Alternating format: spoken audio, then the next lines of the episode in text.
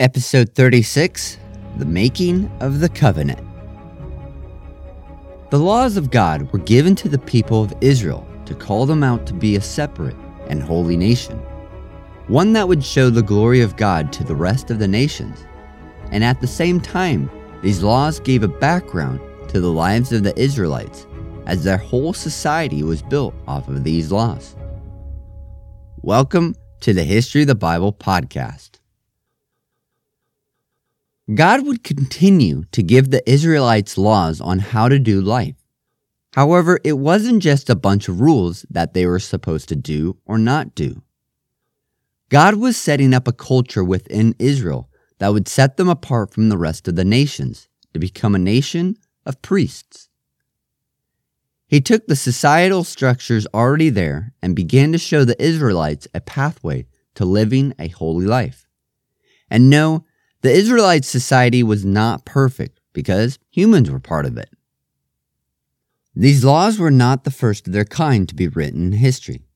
A couple of hundred years before Moses, the king of Babylon in the Mesopotamian region, wrote down the Code of Hammurabi, named after the king himself.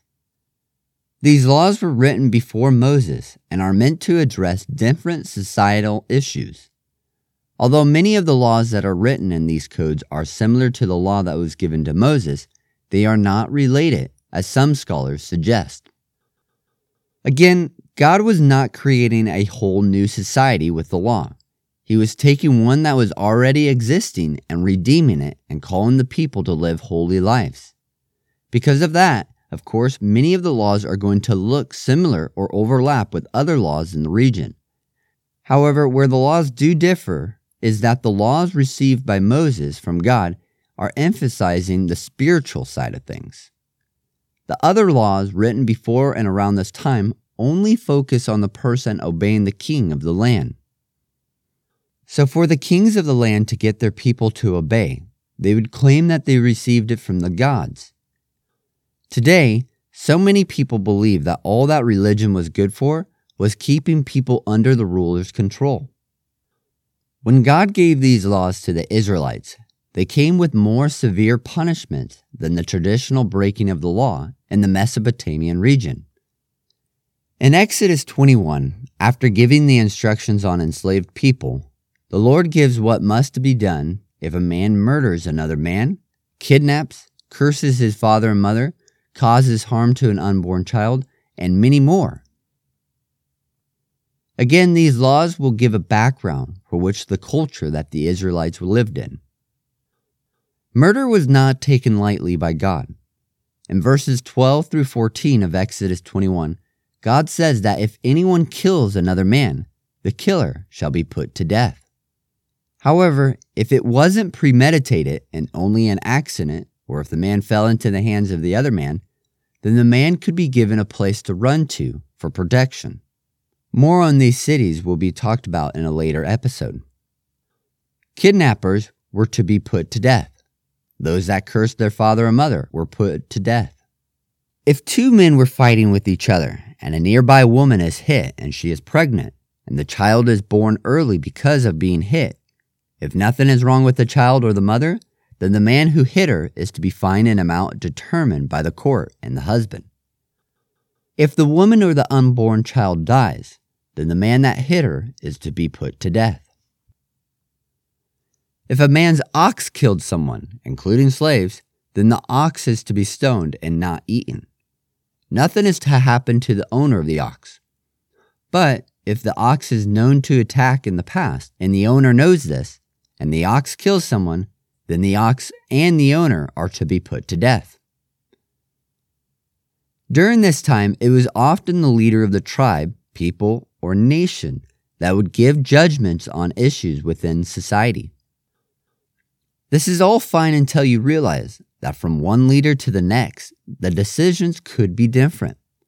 What may have gotten someone put to death with one leader could only be fined money for the next leader. This would cause the nation's cultures and thoughts towards crimes to change over time. But when God gave the Israelites all of the laws, he was setting the foundation for which each crime was to be punished for all. God would then go on to give the laws on restitution from one person to another. Whether it was a man's ox dying because it fell into an open pit that his neighbor forgot to cover, or if one person's ox killed their neighbor's ox, it was addressed. God would even give laws regarding a thief stealing. If the thief steals an ox or a sheep to sell and is caught, he is to be fined for the price of five oxen for one ox stolen, and up to four sheep for the one sheep stolen. Even laws about if a thief stole at night or during the day were given. God even gives laws regarding neighbors lending and borrowing oxen and tools from each other, the destruction of property by another, and the safekeeping of property for another. These laws are not meant to just be a bunch of rules that God told the Israelites to follow, but He was setting up boundaries within the society of the Israelites for them to thrive. It was to protect not only the rich and well off, but all people. Most societies in that time leaned toward being just only to the rich because they could pay the judges off. The poor, on the other hand, had the blame placed on them for most things without the means to protect themselves in court. The laws that God gave were those that bring the people out to be a holy nation. In Exodus 22, verse 16 through 31, he gives laws that are related to social justice to protect the young woman from being harmed and then left or the foreigner that is visiting the country. Oftentimes, the judgment that was passed on to the people and a case was handled by the leader or the judge that God had placed. Ever so often, though, depending on the case, the Lord would have them appear before himself rather than the judge. Scholars call this super-rational procedures. It would have three parts the judicial oath, the judicial ordeal, and the judicial oracle. And this was not just standard practice in Israel to have these three procedures. Most Mesopotamian countries, as well as Egypt, practiced them in some way. The judicial oath is an oath that a person in the case would take, swearing that they were not guilty. In a case where a person took this oath, the judge would take it as truth, as it was believed that if a person taking the oath before God or in other countries, gods, falsified it, the divine would become the judge of the person, bringing more judgment than a human could ever bring. Another practice was the judicial ordeal. Often, this was done in the surrounding nations. This was the practice that a person had to do some type of event, and if they failed, it was considered to be a sign for them being guilty. If they succeeded, then it was a sign that they were innocent. For example, nations in the Mesopotamian region would believe that the river god would be the judge when they placed a person in its waters. If the person sank, then it was a sign of guilt. But if they floated, then it was a sign of innocence. The other is judicial oracle. This is what was used mostly in Israel. The case would be brought before God, and they waited until the Lord spoke on the matter, and he would decide the case. But God didn't just give the Israelites a bunch of laws to follow. He also gave them festivals to take time to rest. For example, they were called to work six days a week, and on the seventh, they were to rest. On the same note, they were to farm their land for six years, and in the seventh year, they were to give the land rest. However, the Lord would still provide enough food for them all to live during that seventh year. God would set up three different feasts at this point that the Israelites were to celebrate the Feast of Unleavened Bread, because it celebrated them coming out of Egypt, the Feast of Harvest, and the Feast of Ingathering, one at the beginning of the harvest and one at the end. Now, there are more laws that God would eventually give the Israelites, but we will cover those and the ones that we just talked about in greater detail in a future episode, as other books of the Bible talk exclusively about the laws that will be given. But for now, just to give an idea of what is happening with the Israelites during their travels, we have covered these different laws. Because from here, God would call Moses and the 70 of the elders of Israel to the top of Mount Sinai. But only Moses was allowed to come close to God. The rest of the elders had to stay back. God would confirm his covenant that he had just made with Israel as Moses built an altar and 12 pillars to represent the 12 tribes of Israel. The covenant between God and the Israelites would be confirmed when Moses took half the blood from the sacrifices on the altar and sprinkled it on the people. In Exodus 24, verse 8, as Moses was sprinkling the blood on the people, he says that the blood of the covenant that the Lord has made with you. Later on, Jesus would call believers into a new blood covenant when he told his disciples to drink his blood and enter into the covenant with the Father. Once the covenant was confirmed, Moses took the elders of Israel up into the mountain. Here it says in Exodus 24, verse 10, that they saw God, and under his feet was a pavement of sapphire stones, as clear as the sky.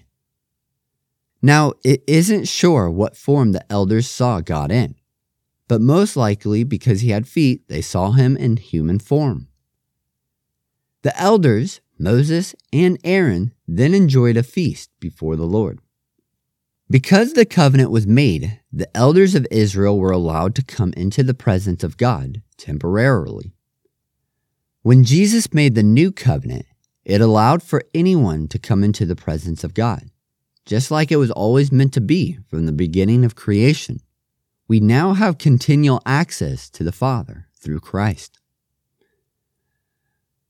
The Lord would then call Moses closer to himself, higher up on the mountain, so that he could give Moses the stone tablets with the law written upon them. In Exodus 24, verse 4, it says that Moses wrote all the words of the law down. Often in ancient times, when a covenant was made, it had to be written down. This would serve as a testament and evidence of the covenant. Just like today, when a document is signed, it shows an agreement has been made. It was also common in ancient times for the document that held the covenant to be copied so that each party would have a copy for themselves. This is what the stone tablets would be God's copy of the agreement as they would later be placed into the Ark of the Covenant. Just like today, when a document is signed, it shows an agreement has been made. When the Lord called Moses up to the mountain to give him the stone tablets, he would bring Joshua, his assistant, with him, and they would stay on the mountain for 40 days and nights. Some scholars believe that the 40 days and nights don't actually mean 40 days, but rather it just means for a long time. It is during this time that the Lord gives Moses the laws on the stone tablets. Now that the covenant has been made between God and the Israelites, it is time to prepare for God to dwell in the camp. This would be the preparation and making of the tabernacle. When Moses and Joshua go down the mountain, he is told to take a collection from all of Israel and whose heart moves to give. He is to gather gold, silver, bronze, blue, purple, scarlet yarn, and linen, goat hair, ram skin dyed, goat skins, acacia wood, oil for lamps, spices, onyx stones, and other types of precious stones. With all these offerings, the Lord was going to show Moses how to build the place where God would dwell with his people. So join us next time as we begin to see the dwelling place of God come together in episode 37 the tabernacle. Until next time, remember that you are loved, special, and worthwhile.